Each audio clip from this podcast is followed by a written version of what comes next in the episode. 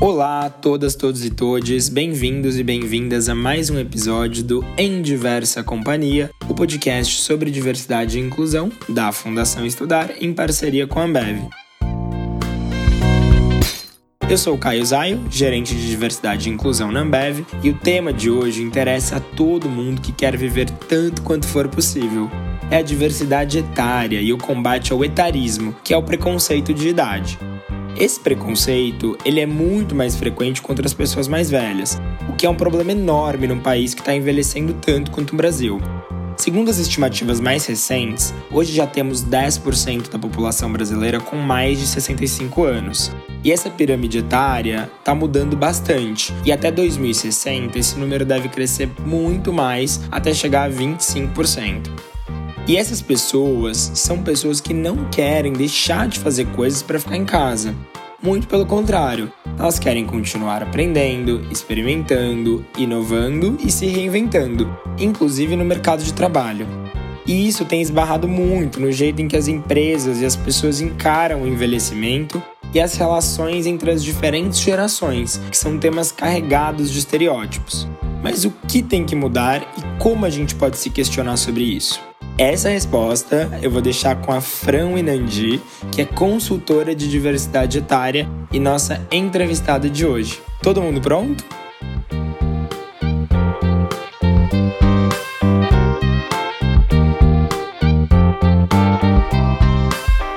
Para começar, Fran, eu queria primeiro que você se apresentasse e contasse um pouquinho da sua trajetória para gente e como você se envolveu com esse tema, né? Legal, estou muito feliz de estar aqui e eu adoro falar sobre esse tema. Então vamos lá. Eu sou psicóloga, desde o segundo ano de faculdade eu trabalho na área de recursos humanos e logo meu primeiro projeto foi um projeto de preparação para aposentadoria, né, na empresa onde eu trabalhava, num banco. E, então você imagina, eu tinha 20 anos e as pessoas que iam se aposentar obrigatoriamente, porque era aposentadoria compulsória, é, essas pessoas tinham o triplo da minha idade, né? E eu tinha que estruturar um programa para que a gente não tivesse tantos problemas com a saída dessas pessoas, porque normalmente elas não queriam se aposentar e elas achavam que, embora tivesse essa norma no banco, aquilo não lhes dizia respeito, né? Eu sou tão bom, eu sou tão é, é, insubstituível que comigo essa norma não vai valer. E na verdade valia e era sempre um, um problema quando essas pessoas tinham que sair. Então, por isso que me pediram para estruturar esse projeto. Então, eh, nesse momento foi a primeira vez que eu tive essa, eh, esse contato com essa questão etária, né? Eh, bom, nesse, nesse momento eu sofri um pouco de preconceito por ser muito jovem e estar tá fazendo esse trabalho, né? eu ainda não, não nomeei isso como um preconceito, mas eu sentia que era complicado esse meu approach com essas pessoas mas eu era inexperiente também, enfim, entusiasta, então eu não estava também tão preocupada com isso, isso não me afetava tanto, né? Mas aí, no decorrer da minha trajetória, é, essa coisa do preconceito etário sempre aparecia de alguma forma, né? Porque é, é, o preconceito etário ele permeia vários processos na área de recursos humanos, né? Seja porque você é muito jovem, seja porque você é muito velho. Mas sempre tem uma questão de idade. Então, por exemplo, eu ia fazer um processo de seletivo para caixas do banco e a idade máxima era, eu não me lembro, tá? Mas sei lá, 30 anos. Eu falava, puxa, mas por que, que uma pessoa de 35 não pode ser caixa? Né? Eu, como cliente, que diferença que isso vai fazer para mim? Né? Não, a idade máxima, porque se a pessoa com mais, até 30 não chegou à caixa, como é que vai, né? Qual que é o potencial dessa pessoa? Então, não, tem que ser até 30 anos. Então, tinha essa questão é, de idade relacionada com potencial também. E, e, assim, uh, isso foi acontecendo em vários momentos e aquilo me incomodava muito, mas eu não tinha nenhum nenhuma, nenhum argumento mais sólido para discutir essas coisas, né? Fiz um MBA de RH, continuei estudando, e aí eu, uh, quando eu fiz o meu mestrado, porque eu já dava aula também, aí eu, eu, quis fazer o mestrado, eu descobri que tinha uma matéria que era diversidade e que dentro dessa matéria de diversidade tinha um pilar que era diversidade etária, que eu nem sabia que existia, para ser sincera. Isso foi em 2012, 2013, quando eu comecei a fazer o mestrado. E aí eu falei, caramba, é isso, né? Na hora que eu vi que existia, então, uma coisa chamada etarismo, preconceito etário, foi o meu ikigai, assim. Eu falei, nossa, o que eu procuro há tanto tempo está aqui, a resposta está aqui, né? Então, quando eu fiz o mestrado, assim, aquilo me, me iluminou, né? E, e, assim, vários estudos, várias pesquisas, eu comecei a ver várias coisas, principalmente fora do Brasil, que aqui ainda não se falava muito nisso tal. Comecei a pesquisar, é, assim, fui pesquisadora voluntária em vários projetos, em várias coisas. Aí eu virei palestrante, aí eu queria fazer projetos dentro das empresas e ninguém entendia do que eu estava falando. Como assim? Diversidade etária? O que, que é isso? Não, né? A gente não nem a gente não tem budget para isso. Tal. Então assim foi uma coisa de é, é, é bater pedra, sabe? Mas agora as coisas finalmente estão mudando. Então foi isso, foi assim que eu, que eu entrei nesse tema. Que legal, Fran, história super inspiradora aí para a gente começar o papo. E aí você até citou um pouco, né, da você comentou aí sobre o etarismo, sobre o preconceito etário, né? Conta mais pra gente, para aquecer esse papo, sobre o que, que é esse etarismo ou idadismo, né? E como que ele se mostra aí na nossa sociedade. É, a gente pode chamar de idadismo, etarismo, ageísmo, né? É, se for direcionado só a pessoas mais velhas, velhofobia, que a Miriam Goldenberg usa bastante, né? Então, tem vários termos, né? Mas, na verdade, ele surgiu, esse termo, em 69, o Robert Butler que cunhou esse termo, e, e, quando ele, é, é, ele, definiu, né, ele inventou essa palavra, ageism, né, na verdade ele quis se referir a uma intolerância relacionada à idade com conotações semelhantes ao racismo e sexismo. Por que, que ele achou que era uma coisa tão forte? É, na verdade, ele presenciou uma, uma mudança, né? Tinha um bairro lá nos Estados Unidos, eu não me lembro qual era o, o local exatamente, mas tinha um bairro que é, é, é, eles trouxeram vários idosos de baixa renda para é, é, fazer parte daquele bairro, né? E aí a reação dos vizinhos, da vizinhança, foi terrível, sabe? foi ele, ele achou que foi uma coisa assim muito forte então por isso que ele colocou esse sufismo ism né de ageism porque ele achou lembrou muito é, essa coisa do racismo do sexismo né um pouco depois. Então é, quando ele cunhou esse termo foi realmente voltado para pessoas mais velhas né? É, depois, em 99, um outro estudioso do assunto, Robert Palmer, ele ampliou um pouco esse termo. Então, para ele, o etarismo é o preconceito ou discriminação contra ou a favor de um grupo etário, porque ele se manifesta contra pessoas mais jovens, né? Então, por exemplo, eu, quando eu fui promovida a chefe de uma de área de seleção, eu tinha 21 anos e não, não tinha, ainda estava no terceiro ano da faculdade, eu sofri etarismo, né? Porque eu era muito jovem para ser chefe de uma, de uma área, né? É, numa empresa onde a norma não era essa, né? Então, uma das, das raízes desse, desse preconceito são as, dentro das empresas, são as normas de idade, né? Ou seja, é, são aquelas convenções de que é, é, para cada nível hierárquico eu tenho uma faixa etária, né? Então, aqui normalmente um gerente tem, sei lá, 35 anos, um diretor tem 45, né? Então, se um diretor tem 45, como é que uma pessoa de 30 pode ser um diretor? Ou como é que uma pessoa de 60 pode ser um diretor? Né? Então, essas normas de idade, elas acabam é, é, sendo uma das raízes do etarismo dentro das empresas. Mas voltando ao que você me perguntou da manifestação do etarismo, ele se manifesta em tudo, né? Porque ele é uma, é uma coisa que permeia a nossa sociedade. Então, no mercado de trabalho, né?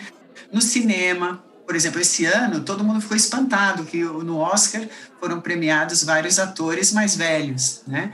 Isso não é uma coisa comum, né? Na televisão, por exemplo, o ano passado teve vários atores idosos que foram demitidos, né? Depois de muito tempo na, na, na emissora e tal, então eles foram desligados e assim teve teve gente que passou mal, teve gente que porque depois de 50 anos numa emissora, foi mandado embora, e aí? E agora? O que, que eu faço? Eu só sei fazer isso, né? Alguns conseguiram se reinventar nas redes sociais e tal, mas é um processo complicado, né?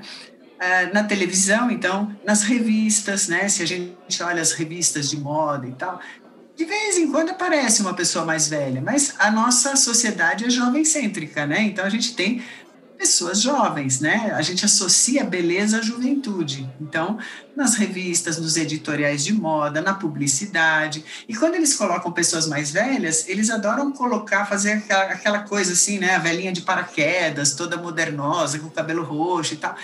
Então, é, é as pessoas assim entre 50, 70 anos ficam num limbo, né?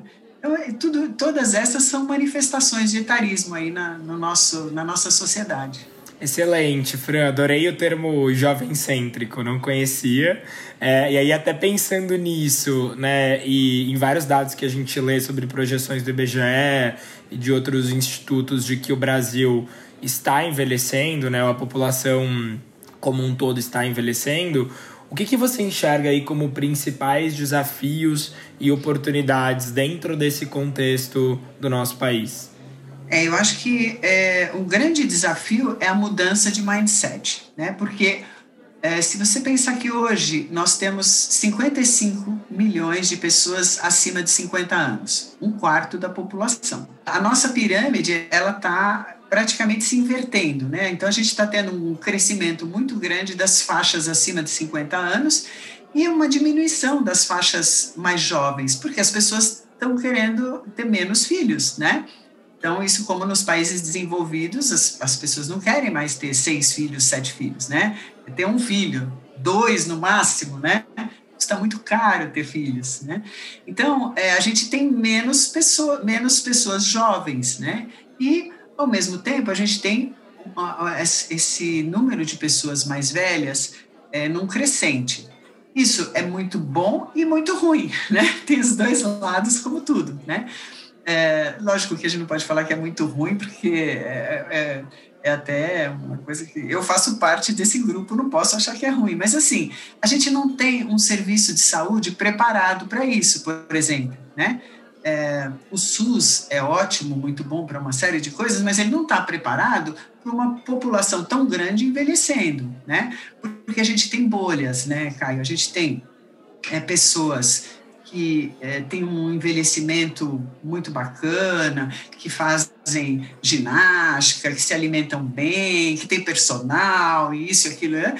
E você tem a, a, a população pobre, carente, que tem problemas sérios de saúde que vem junto com o envelhecimento, né? Que são pessoas que, que não conseguiram se cuidar, né? Tem até uma, um estudo que mostra que as pessoas, eh, quando a gente fala de expectativa de vida, as pessoas que moram nas periferias é, vivem até 23 anos a menos do que as pessoas que vivem é, nas regiões centrais ou nas regiões nobres das capitais. Então, é um absurdo isso, 23 anos. Imagina o que dá para você fazer em 23 anos, né? Então, a gente tem essa questão, né? As empresas, elas têm que se preparar, porque, é, primeiro, elas não vão ter onde buscar talentos jovens, né? Se elas associam é, talentos à juventude, vai chegar uma hora que você não vai ter onde buscar. E, e você vai ter que pensar, bom, essa massa de pessoas que vai viver mais, sei lá, até os 90, 100, né? Porque quando a gente fala na expectativa de vida, a gente está falando de uma média, de novo, e numa média você tem ali, é, é, você está misturando todo mundo, né? Agora, se você olhar em volta, eu, por exemplo, olho em volta, né? Os meus pais, por exemplo, minha mãe tem 92 anos e está muito bem obrigada, assim como de várias pessoas que eu conheço, as mães estão com 92, 94, 95, né? Então a gente, a nossa tendência é viver muito mais, então, como é que você vai fazer se você for obrigado a se aposentar com 60, 65 anos? Você vai viver do quê? Né? Tem que ter uma, uma reformulação aí é, de toda essa, essa nossa cultura dentro das empresas, né? Eu acho que tem essa coisa dos impostos, tem uma série de coisas que tem que ser revista para facilitar a, a a inclusão de pessoas mais velhas dentro das empresas para que elas possam continuar, porque hoje você não tem, você não, não, não tem acesso. Então, o que, que acontece? Hoje você tem que trabalhar ou como consultor ou como professor, né? É, você tem que fazer, você tem que ou, ou como empreendedor, enfim, né? Mas dificilmente você tem oportunidades dentro das organizações para pessoas acima de 50 anos, por conta do etarismo. Então, tudo você vê que são várias é, é, são várias frentes que têm que ser atacadas né e o ideal mesmo é que a gente tivesse um esforço entre governo empresas e sociedade né como alguns países, tipo Singapura, tem um, um exemplo maravilhoso lá de, de, que também teve uma aceleração do, da, do envelhecimento da população, só que eles correram e, e, fizeram um trabalho, fizeram a lição de casa, né? A gente não está fazendo a lição de casa. Legal, Fran, excelente. Obrigado pela aula até aqui, com tanto dado super interessante. É, queria pedir agora para você contar um pouquinho mais sobre você e seu trabalho para gente, né? O que, que você faz no dia a dia e o que, que te motiva a continuar divulgando e estudando tanto nesse esse tema, né? A gente acho que fica super claro para a gente sua profundidade é, em todo o tema. Então acho que tem uma, uma super dedicação aí em continuar estudando, entendendo cada vez mais sobre. Conta mais para a gente um pouquinho. É, eu, eu realmente adoro esse tema, me empolgo e acabo dando uma aula, tem que tomar até cuidado. Mas é, é que assim, eu acho que dos pilares da diversidade, né? É, o, o, o, pilar etário é o mais democrático, né? Porque se Deus quiser, todos vamos envelhecer. Então, eu acho que a gente tem várias possibilidades de trabalho aí, né, é, envolvendo todos os outros pilares junto com o pilar etário, né? E quando a gente fala em gerações, a gente não está só falando de pessoas mais velhas, a gente está falando de todas as gerações, né? Então, é, o trabalho que eu faço dentro das organizações, o trabalho de diversidade etária, é, normalmente é um trabalho de integração geracional. Então, é, depende, cada empresa, logicamente, tem um, uma, uma, necessidade. Né? Então, por exemplo, é, eu estou fazendo, estou participando agora de um trabalho é, dentro de uma startup onde só tem pessoas jovens. E aí, é, eles trouxeram né, um, um, grupo de pessoas mais velhas, é, acima de 50 anos, e aí a gente está fazendo todo a gente fez integração, sensibilização, é, programa de mentoria, né? Estamos fazendo acompanhamento, feedback, então tudo para que aquilo é, dê certo e que a gente comece a mudar a, essa cultura, né? Trazendo algumas pessoas mais velhas para dentro desta organização. Então é, lá uma, uma necessidade que eles tinham era, era trazer o olhar do sênior dentro de casa. Por quê? É uma startup, cuja maior parte dos clientes são 50 a mais, né? Então, para eu atender essa minha clientela, eu tenho que ter isso representado dentro da minha organização, né? E não tinha ninguém. Então, esse é um dos trabalhos que eu estou fazendo, né? Uh, tem outras, é, é, tem empresas que estão mais no início, né? Onde eu fiz um, um, palestras de sensibilização, onde a gente está no começo de montar grupos de afinidade, né? Então, é, Cada empresa é uma coisa. Ah, tem uma, uma empresa de cosméticos que também foi um trabalho super interessante, né? A gente trouxe pessoas é, acima de 50 anos para colocar dentro das lojas, é uma marca muito jovem.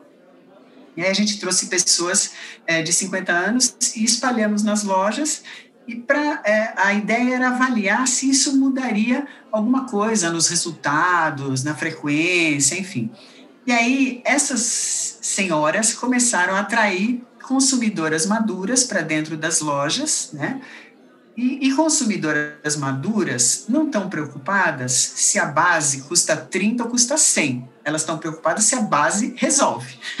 então, eles começaram a perceber que uh, o ticket médio dessas das lojas onde tinha essas vendedoras começou a aumentar, porque essas pessoas gastam mais.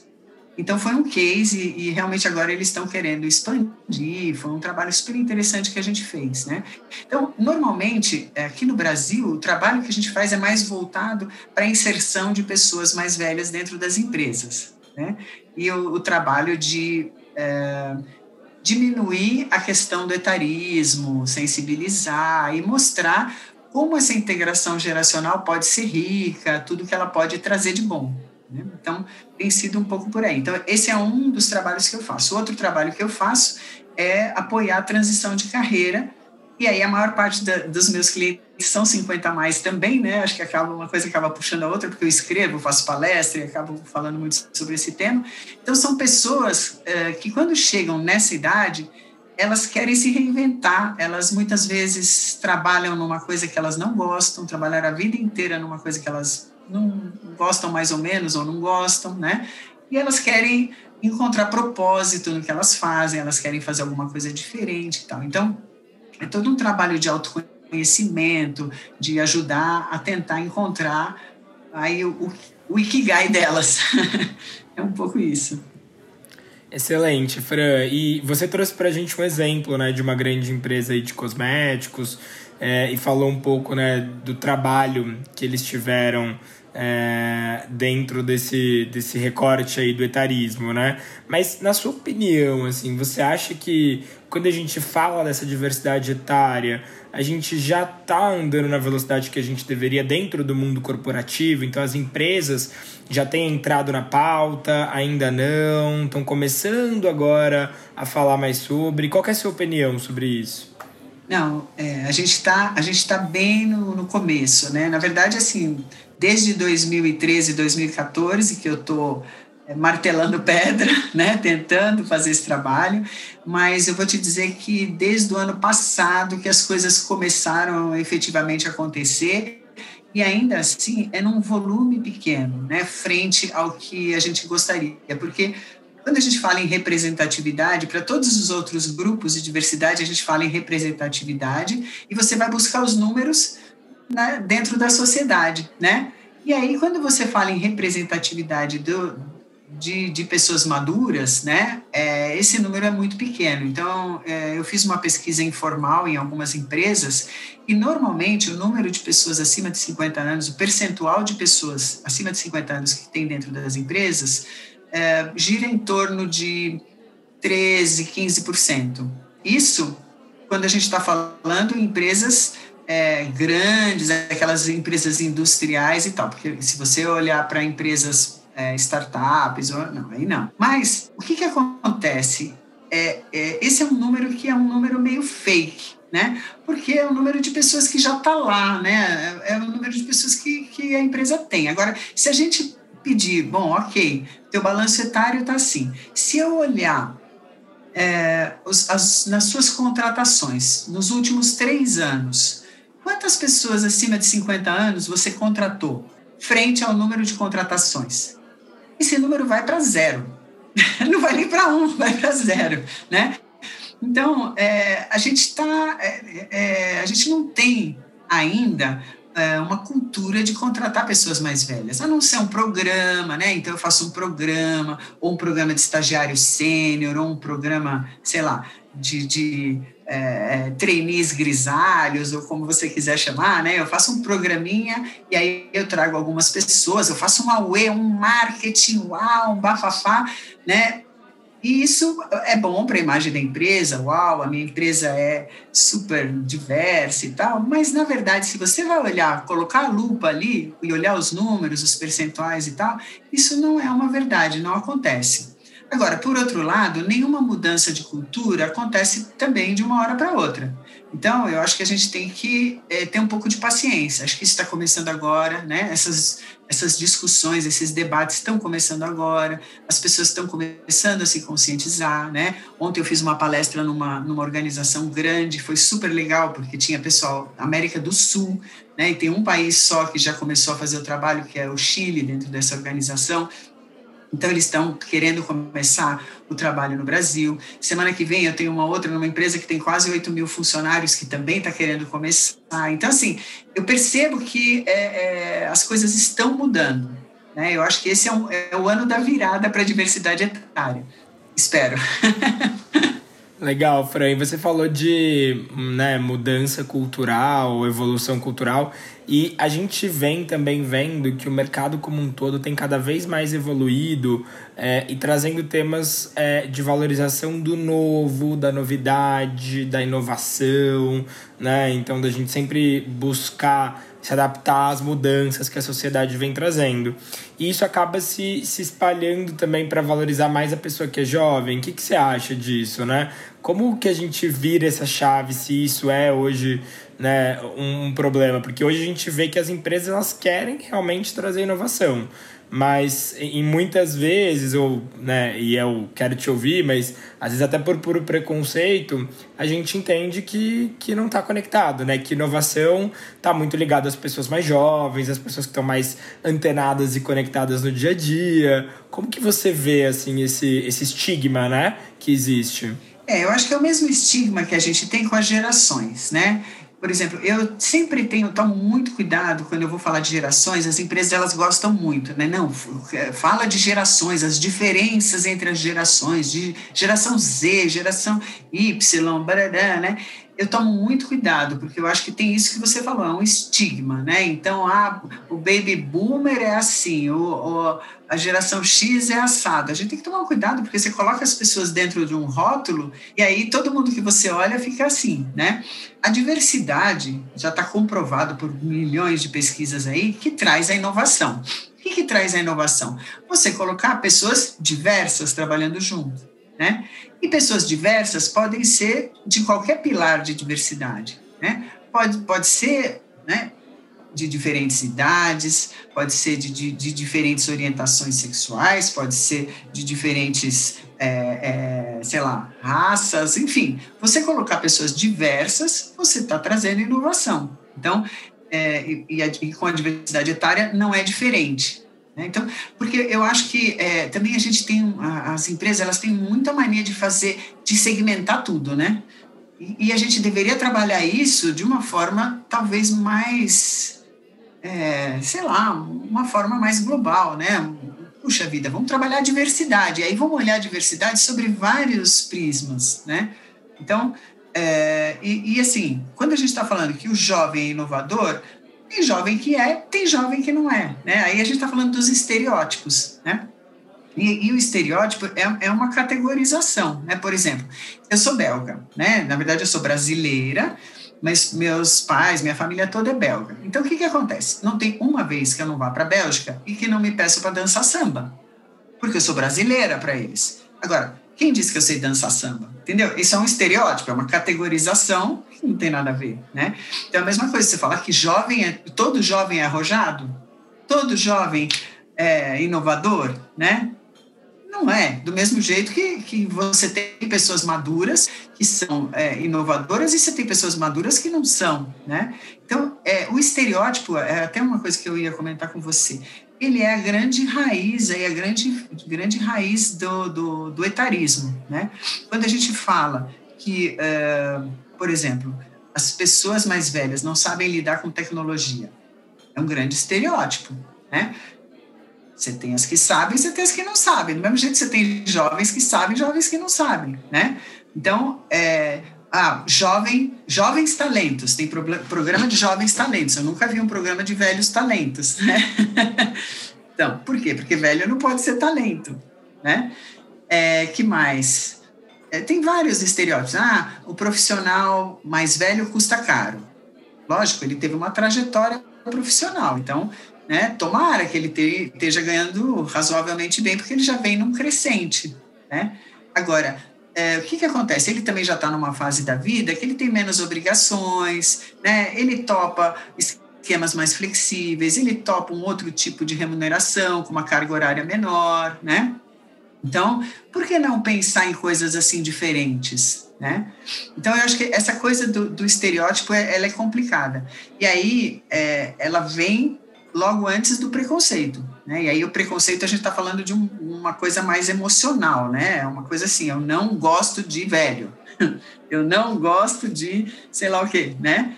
Aí já é mais complicado de lidar porque é, um, é, um, é uma coisa, afeta o nosso sentimento, né? E aí isso puxa para quê? Para discriminação, né? Aí eu não contrato pessoas acima de normalmente é acima de 40 já no contrato, né? Normalmente é por aí já, né? O preconceito. Então, é, eu acho que essa, essa cultura que a gente tem, e é uma coisa que a gente tem que mudar dentro da gente, né? De associar juventude com beleza, juventude com talento. A gente também faz isso. Eu, você pensa que eu gostei de ver quando começou a aparecer cabelo branco, quando começou a aparecer ruga? Ninguém gosta, né? a gente não gosta, porque a sociedade não gosta e a gente não gosta, né? E aí você fica, meu Deus, e agora? O que, que eu faço? Né? Então é uma mudança muito profunda que a gente tem que fazer, que começa dentro da gente. Importantíssima fala, Fran. A gente até falou em outro episódio aqui do, do podcast sobre o viés inconsciente, né? Que é um pouco do que você trouxe. Então, a gente mesmo, às vezes, olha para alguns pontos e, e, tira conclusões daquilo ou de, ou de alguma pessoa baseado em, em, em, pensamentos, em estereótipos, em vivências que a gente teve e que foram construídas ao longo da nossa vida de maneira às vezes até inconsciente, né? Eu vou te fazer uma pergunta agora, baseada nisso. É, hoje a gente vê muita dificuldade, né? Eu já trabalhei em algumas empresas diferentes e a gente vê alguma certa dificuldade com alguns gestores de contratar uma pessoa mais velha que eles dentro do time. Ou, por exemplo, quando a gente vê discussões crescendo sobre criação de programa de estágio, né, sênior ou estágio para pessoas mais velhas, é, a gente ainda sente uma certa resistência porque esse gestor, ele, ele se sente vulnerável, ele acha que talvez vai ser mais difícil lidar com uma pessoa que é mais velha que ele dentro do time dele, né? O que, que você pensa sobre isso o que, que a gente pode fazer para conscientizar cada vez mais as pessoas de que isso eventualmente pode ser um viés ou pode ser um preconceito e como a gente quebra né, essas barreiras para aumentar a inclusão. É, isso é muito comum e é comum dos dois lados, Caio. Tanto o gestor em ter um, um funcionário mais velho, como do funcionário ter um gestor muito novo. Então, é, quando, quando a gente vai fazer um trabalho dentro de uma empresa, e eu falo em sensibilização, é isso que a gente está falando né? A gente começa a tentar quebrar essas coisas, né? A gente começa a mostrar essas coisas e a gente começa devagarinho aqui e ali, porque é aquela questão da mudança da cultura, a mostrar aonde que essas coisas aparecem, né? Lógico que num processo seletivo, quando você vai trazer alguém mais velho que vai trabalhar com gestor mais novo, você esgota, né? Eu não faço mais é, hunting, não faço mais seleção, mas eu trabalho com alguns parceiros que fazem. Então, a, a, o que a gente, a orientação é assim, tem que esgotar com os candidatos que vai ser assim, vai trabalhar com gestor mais novo. E aí, tudo bem? Tudo bem para você? Né? É, porque se não for, já nem passa né? E aí, é, algumas vezes não é e não passa mesmo. E, e, mas na maioria das vezes é. Por quê? Porque essas pessoas, elas, como eu te falei, já estão numa outra fase da vida. Elas não estão, não têm mais essa ambição que a gente tem quando a gente está num crescente de carreira. Elas querem trabalhar, elas querem um, uma troca legal, elas querem um desafio, elas querem participar de um grupo, sabe? Fazer parte de um grupo. E pensa, quem gosta de ficar em casa? Você trabalhou a tua vida inteira e de repente você tem que ficar em casa, né? Quando eu fiz aquele trabalho de preparação para aposentadoria no banco, eu decidi e ouvi pessoas que tinham se aposentado para ver como foi. Né? Então eu fui conversar, fui entrevistar essas pessoas que tinham se, tinham se aposentado nos anos anteriores. E aí eu senti que teve esse grande desconforto de, puxa vida, e agora? O que, que eu vou fazer da minha vida? Eu não me preparei, agora eu não sei o que eu faço, minha vida inteira foi só o banco. Barará. E aí, numa dessas entrevistas, tem uma esposa que apareceu e falou assim: Ah, eu preciso falar com você. Pelo amor de Deus, consegue alguma coisa para esse homem, porque a gente vai se separar. Assim, e aí foi muito interessante, porque eu fui conversar com ela, e aí eu, me veio a ideia, eu falei, nossa, eu tenho que conversar com as esposas. E foi unânime. Todos, todas, os casamentos estavam em crise depois que eles voltaram para casa. Porque você imagina, aquela pessoa ficava fora o dia inteiro e de repente volta para casa e quer ficar ingerindo na forma como ela cuida da casa, porque naquela, na, né, lá atrás era, a maioria era dona de casa, então queria, sei lá, fazer as compras do mercado, ou enfim, queria fazer as coisas do seu jeito, né, interferir naquela rotina. Então, é, eu acho que tem, tem isso, né? A gente, é, é, a gente tem que se preparar, né? E, e eu acho que quando a gente está fazendo um trabalho assim, né, é, não adianta a tua empresa chegar e contratar, ah, não tem nenhum 50 mais aqui, eu vou contratar meia dúzia e, e vou, vou alocar nas áreas. A chance de dar errado é gigante. Você tem que fazer sensibilização, você tem que fazer todo um trabalho de integração, você tem que acompanhar, né? A gente está vendo que a mentoria tem sido uma coisa super legal. Então, nessa startup, imagina, eu tenho um mentor de 25 anos, mentorando um cara de 55, por exemplo. né? E tem sido fantástico, porque assim, eles me falam, os mentores falam, Fran, eu estou aprendendo tanto, está sendo tão rico para mim, assim, é, é, um negócio, porque, imagina, para eles é um, né, é muito interessante. Então, é, esse é um programa que tem que fazer como num programa de treininho, sabe? Você tem que acompanhar, você tem que ficar em cima, até que isso vire uma coisa normal. Enquanto não for uma coisa normal, é bacana você é, é, ter esse cuidado. E você trouxe vários exemplos para a gente do que as empresas podem fazer né, nessa sua última fala pra, pela diversidade etária. Eu queria te perguntar, por que, que você acha que outras pautas de diversidade e inclusão já têm andado um pouco mais, ou a gente já vê um aprofundamento maior das empresas nelas? E quando a gente fala de diversidade etária, apesar de ser algo né, recorrente há bastante tempo e da gente já discutir há um certo tempo na sociedade, é, por que, que você acha que as empresas ainda não se aprofundaram tanto como nesses outros temas? Então, eu acho que ele é um tema mais novo que os outros, né? É, talvez menos polêmico, né? Eu acho que é, é um. Você vê, quando eu fiz o meu mestrado, que eu descobri que tinha isso, e eu venho de uma carreira em recursos humanos de muitos anos, né? De 30 anos. Então, assim, é, é um, é um tema que aqui no Brasil ainda não era um tema conhecido. Quando você chega com um tema novo, as pessoas estranham, falam, ah, mas idade? Tem várias idades dentro da empresa, que é uma preocupação boba essa, né? A primeira, o, primeiro, a primeira reação é um pouco essa, não, preconceito eu não tenho, ninguém acha que tem preconceito de nada, né?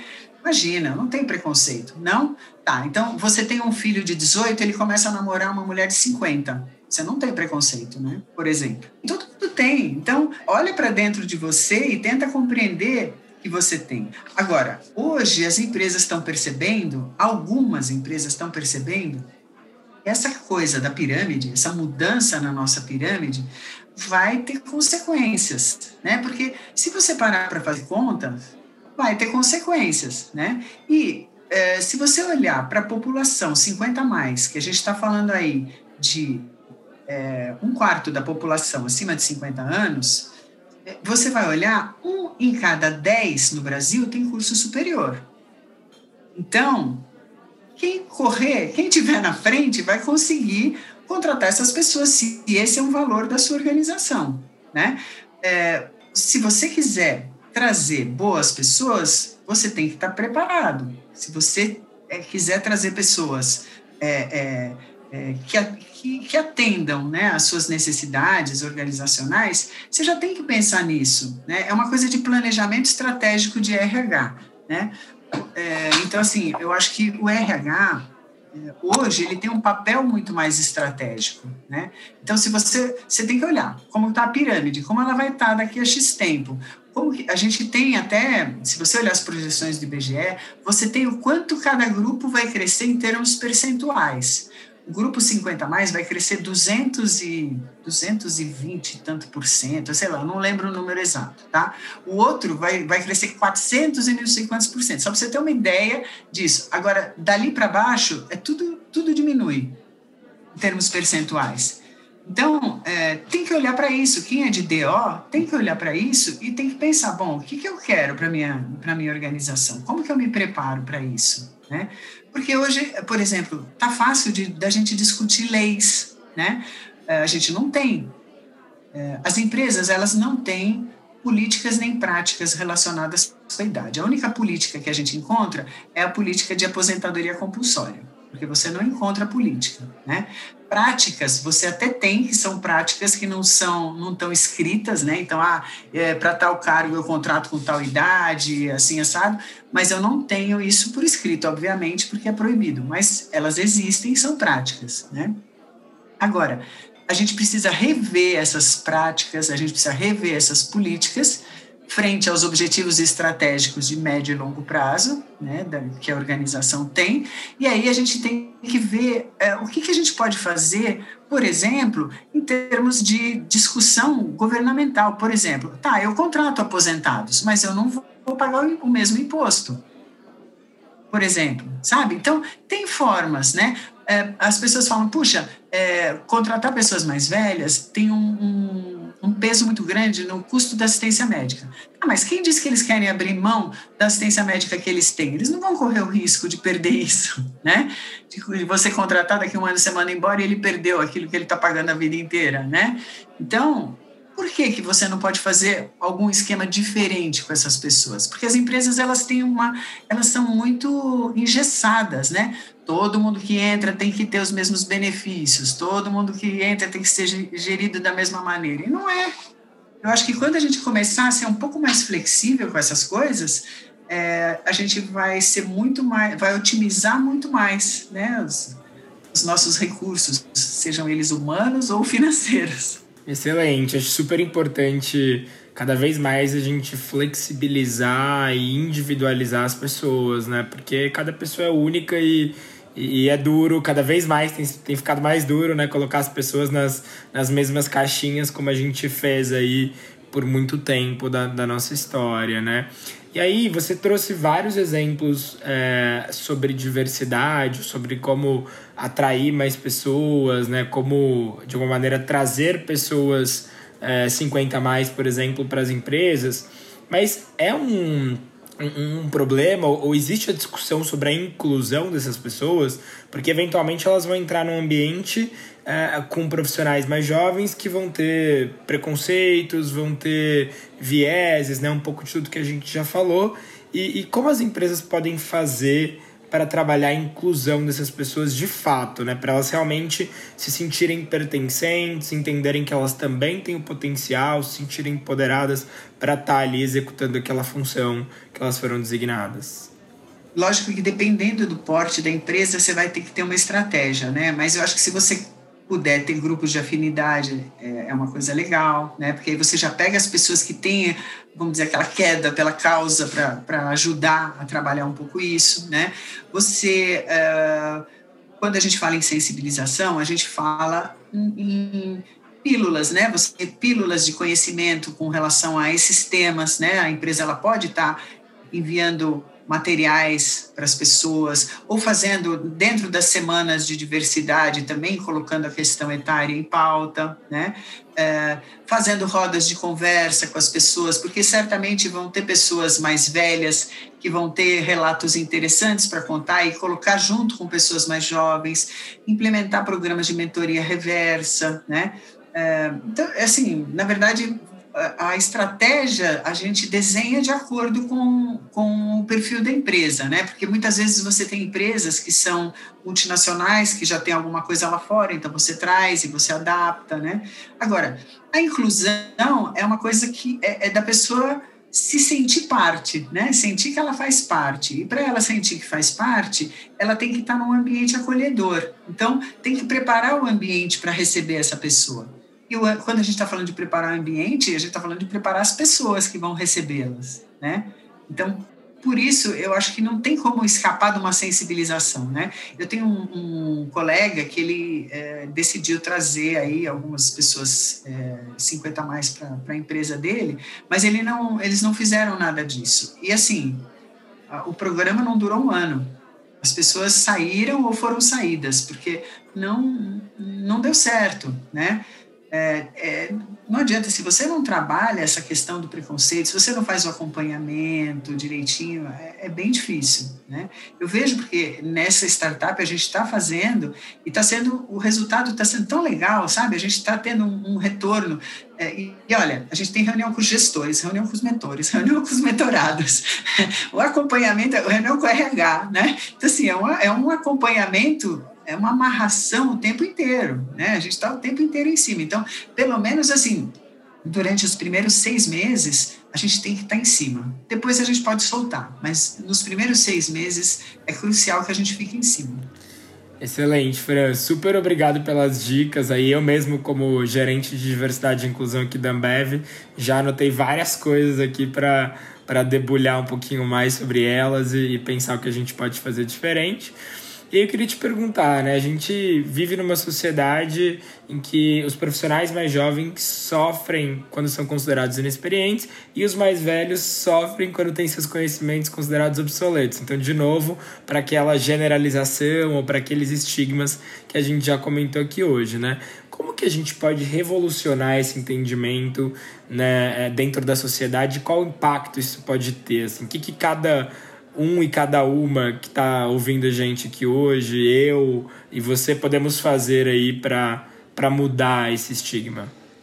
É, eu pensei nessa sua, nessa sua, nesse seu questionamento aí, é, assim, é, é bem difícil, porque realmente a gente tem, inclusive, problema de emprego nas duas pontas, né? Dos muito jovens, inexperientes, e aí estou falando dos bem mais jovens, e dos mais velhos, né? Então a gente tem um, um, estigma, né? Quer dizer, ou você não tem experiência, então você não serve, ou você tem experiência demais e você não serve, né? Está obsoleto, né? É, assim, eu acredito muito em lifelong learning, né? É, apesar de ser a palavra da moda, tá meio chavão e tal, mas a vida inteira acreditei. Eu não parei de estudar minha vida inteira e eu acho que isso é fundamental para a pessoa estar tá sempre atualizada. Então, é, é, você tem muitos jovens que não gostam de estudar, né? E você tem muitos velhos que não gostam de estudar. Então, eu acho que isso é uma coisa importante. Gente, tem que estudar a vida inteira, né? A gente tem que estudar a vida inteira, tem que se atualizar a vida inteira. As coisas mudam o tempo inteiro. Se eu olhar, quando eu comecei a trabalhar lá atrás, né, no segundo ano da faculdade, meu Deus, as coisas mudaram absurdamente, né? E se eu não tivesse me atualizado, eu não estava aqui fazendo o que eu estou fazendo hoje, né? É, é, e ainda com coisas de recursos humanos e atualizados e, e, tal, né? Então, eu acho que isso é uma, uma coisa, assim, é, fundamental. Eu acho que as pessoas têm que estar o tempo inteiro é, estudando e eu acho que tentar abrir a cabeça para é, a diversidade. Aí, a diversidade, é você vai fazer o teste do pescoço, né? Que todo mundo fala, né? Olha em volta, né? Quem são as pessoas com as quais você se relaciona, com as quais você trabalha, né? Como é que são essas pessoas? Será que é todo mundo igual? É todo mundo sua xerox, né? Então, como, é, com quem? Porque assim, quanto, com quanto mais pessoas diferentes você se relacionar, mais o teu repertório vai se ampliar. Né? Eu adoro me, me, relacionar com pessoas totalmente de fora do meu mundo, porque eu aprendo pra caramba. Então, acho que a gente tem que ser, tem que ter essa fome de aprender, porque a gente não aprende só estudando em cursos formais, né? Você aprende, a gente está aqui, eu estou aprendendo, né? A gente, tá, é, a gente aprende o tempo inteiro. Então, a gente tem que ter essa mentalidade de, de aprender o tempo inteiro. Então, eu não sei, eu acho que esse, esse talvez seria o meu recado geral, assim. Não sei se tem alguma coisa que você complementaria. Não, acho que concordo super, Fran. Eu também é, sou fã, assim, desse... Apesar do termo, igual você falou, ter virado um pouco um jargão, né? É, eu sou super fã, eu acho que a base de tudo é a educação e é o aprendizado. Então eu acho que as pessoas precisam é, continuar buscando esse conhecimento. E um negócio que eu acredito muito, que eu acho que a gente precisa desmistificar, é que, para mim, todo mundo tem a capacidade e o potencial de aprender coisas novas, né? Então a gente tem esse estigma forte de ah, o futuro do trabalho, né? Tem vários relatórios aí na internet que você consegue ver do que, que vão ser as skills, né? As habilidades aí do futuro, que vão ser totalmente diferentes do que é hoje, né? E aí já traz esse estigma junto de que a nova geração, que já nasceu muito mais conectada com computadores e tecnologia, vai conseguir se adaptar muito mais fácil. E na minha opinião, não necessariamente. Eu acho que todo mundo é, tem o potencial, cada pessoa é única, então com certeza podem ter pessoas que têm mais facilidade com X do que com Y e vice-versa. É, mas eu acho que esse potencial ele existe em todo mundo. E aí eu acho que depende muito da gente explorar cada vez mais esse potencial para buscar esse aprendizado. É, é, e óbvio né o mundo como um todo e isso não é de hoje né na minha opinião na nossa história como humanidade o mundo sempre veio se adaptando. E a gente sempre teve mudanças e, e qualquer ser humano é, vai precisar ter esse olhar né, independente de idade de se adaptar para as coisas novas que o mercado vai estar tá pedindo, que a sociedade né, vai estar tá demandando da gente de alguma maneira. Mas eu achei sua resposta super completa, tá? Obrigado, inclusive, por ela. E aí, para a gente fechar, eu queria pedir para você deixar algum recado final para os nossos ouvintes e nossas ouvintes aí, né, para todo mundo sair daqui é, refletindo mais sobre o tema pensando assim, é, principalmente nas pessoas é, que estão meio desanimadas aí, pessoas mais velhas que estão com dificuldade de entrar, de, de voltar para o mercado de trabalho, eu acho que uma, um toque importante é para não desanimar, que as coisas estão melhorando, as coisas estão mudando, né? É, eu acho que assim é, a gente tem uma capacidade muito grande de se reinventar, né? De, de mudar e de fazer coisas diferentes. A gente não pode pensar no trabalho como única, única alternativa, trabalhar numa organização, um trabalho formal, quer dizer, a gente pode ter vários, vários trabalhos, né? a gente pode fazer várias coisas diferentes, e por que não? Isso é uma coisa bacana, e, e quando a gente tem mais idade, a gente tem é, uma disposição para isso, porque a gente acaba é, é, tendo um horário mais flexível, enfim, eu acho que isso é uma, uma coisa bem bacana, né? E para as pessoas, é, para todo mundo, de uma forma geral, eu acho que é um pouco essa coisa de é, da gente estar tá sempre aberto para conhecer, é, sempre curioso, né? Eu acho que a curiosidade é uma coisa importante para tudo, né? A gente sempre é, ler um pouco de tudo, assistir um pouco de tudo, enfim, né? É, é, você vê, ontem eu estava, por acaso, estava dando uma olhada no Twitter, aí eu vi um negócio que chama Spaces, eu falei, uai, o que, que é isso? Aí é um, é um negócio tipo Clubhouse, eu já entrei, já participei, então assim, eu acho que a gente tem que ter essa, sabe, essa disposição de fazer as, as coisas, essa é, essa vontade de encarar o novo, né? Eu adoro tudo que é novo, tudo que é mudança, então eu acho que eu tenho um pouco esse esse esse viés aí, mas é, eu, eu, vejo que tem muita gente que se acomoda, que fica reclamando, que fica chateado. Não, tem que ir à luta, tem que tem que ter relacionamento com, com as pessoas, né? Porque quando você tá é, se relaciona com as pessoas, é, coisas aparecem, as pessoas lembram de você, né? Porque quem que não, não aparece, as pessoas não lembram, né? Então, quando você está em contato, as pessoas lembram de te chamar. É, eu acho que é isso, você tem que estar tá presente. Perfeito, Fran. Super obrigado pelo papo, pela troca. Foi incrível. Acho que eu aprendi demais. Tenho certeza que todo mundo que está ouvindo a gente também. Mega obrigado e muito sucesso aí na sua trajetória, em todo esse trabalho incrível que você faz. Imagina, eu que agradeço. Espero que tenha sido útil para todo mundo. E quem quiser fazer contato comigo, eu estou lá no LinkedIn, Fran Inandi, meu Instagram também, Fran Inandi. E eu tenho um blog sobre etarismo, que é etarismo.com.br, para quem quiser saber um pouco mais, conhecer um pouco mais sobre o meu trabalho.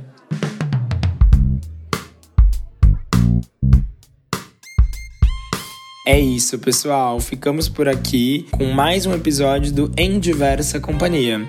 Aqui na descrição vamos deixar alguns links legais sobre etarismo e diversidade etária para quem tiver interesse em saber mais, incluindo as redes sociais da Fran, que é expert no tema no Brasil, como vocês puderam perceber no nosso bate-papo. E se você quiser ouvir nossas outras entrevistas sobre diversidade e inclusão, é só buscar por elas aí no seu tocador. Daqui 15 dias a gente se encontra para o último episódio dessa temporada, com uma conversa incrível sobre a luta pela equidade racial. Até a próxima e vamos juntos!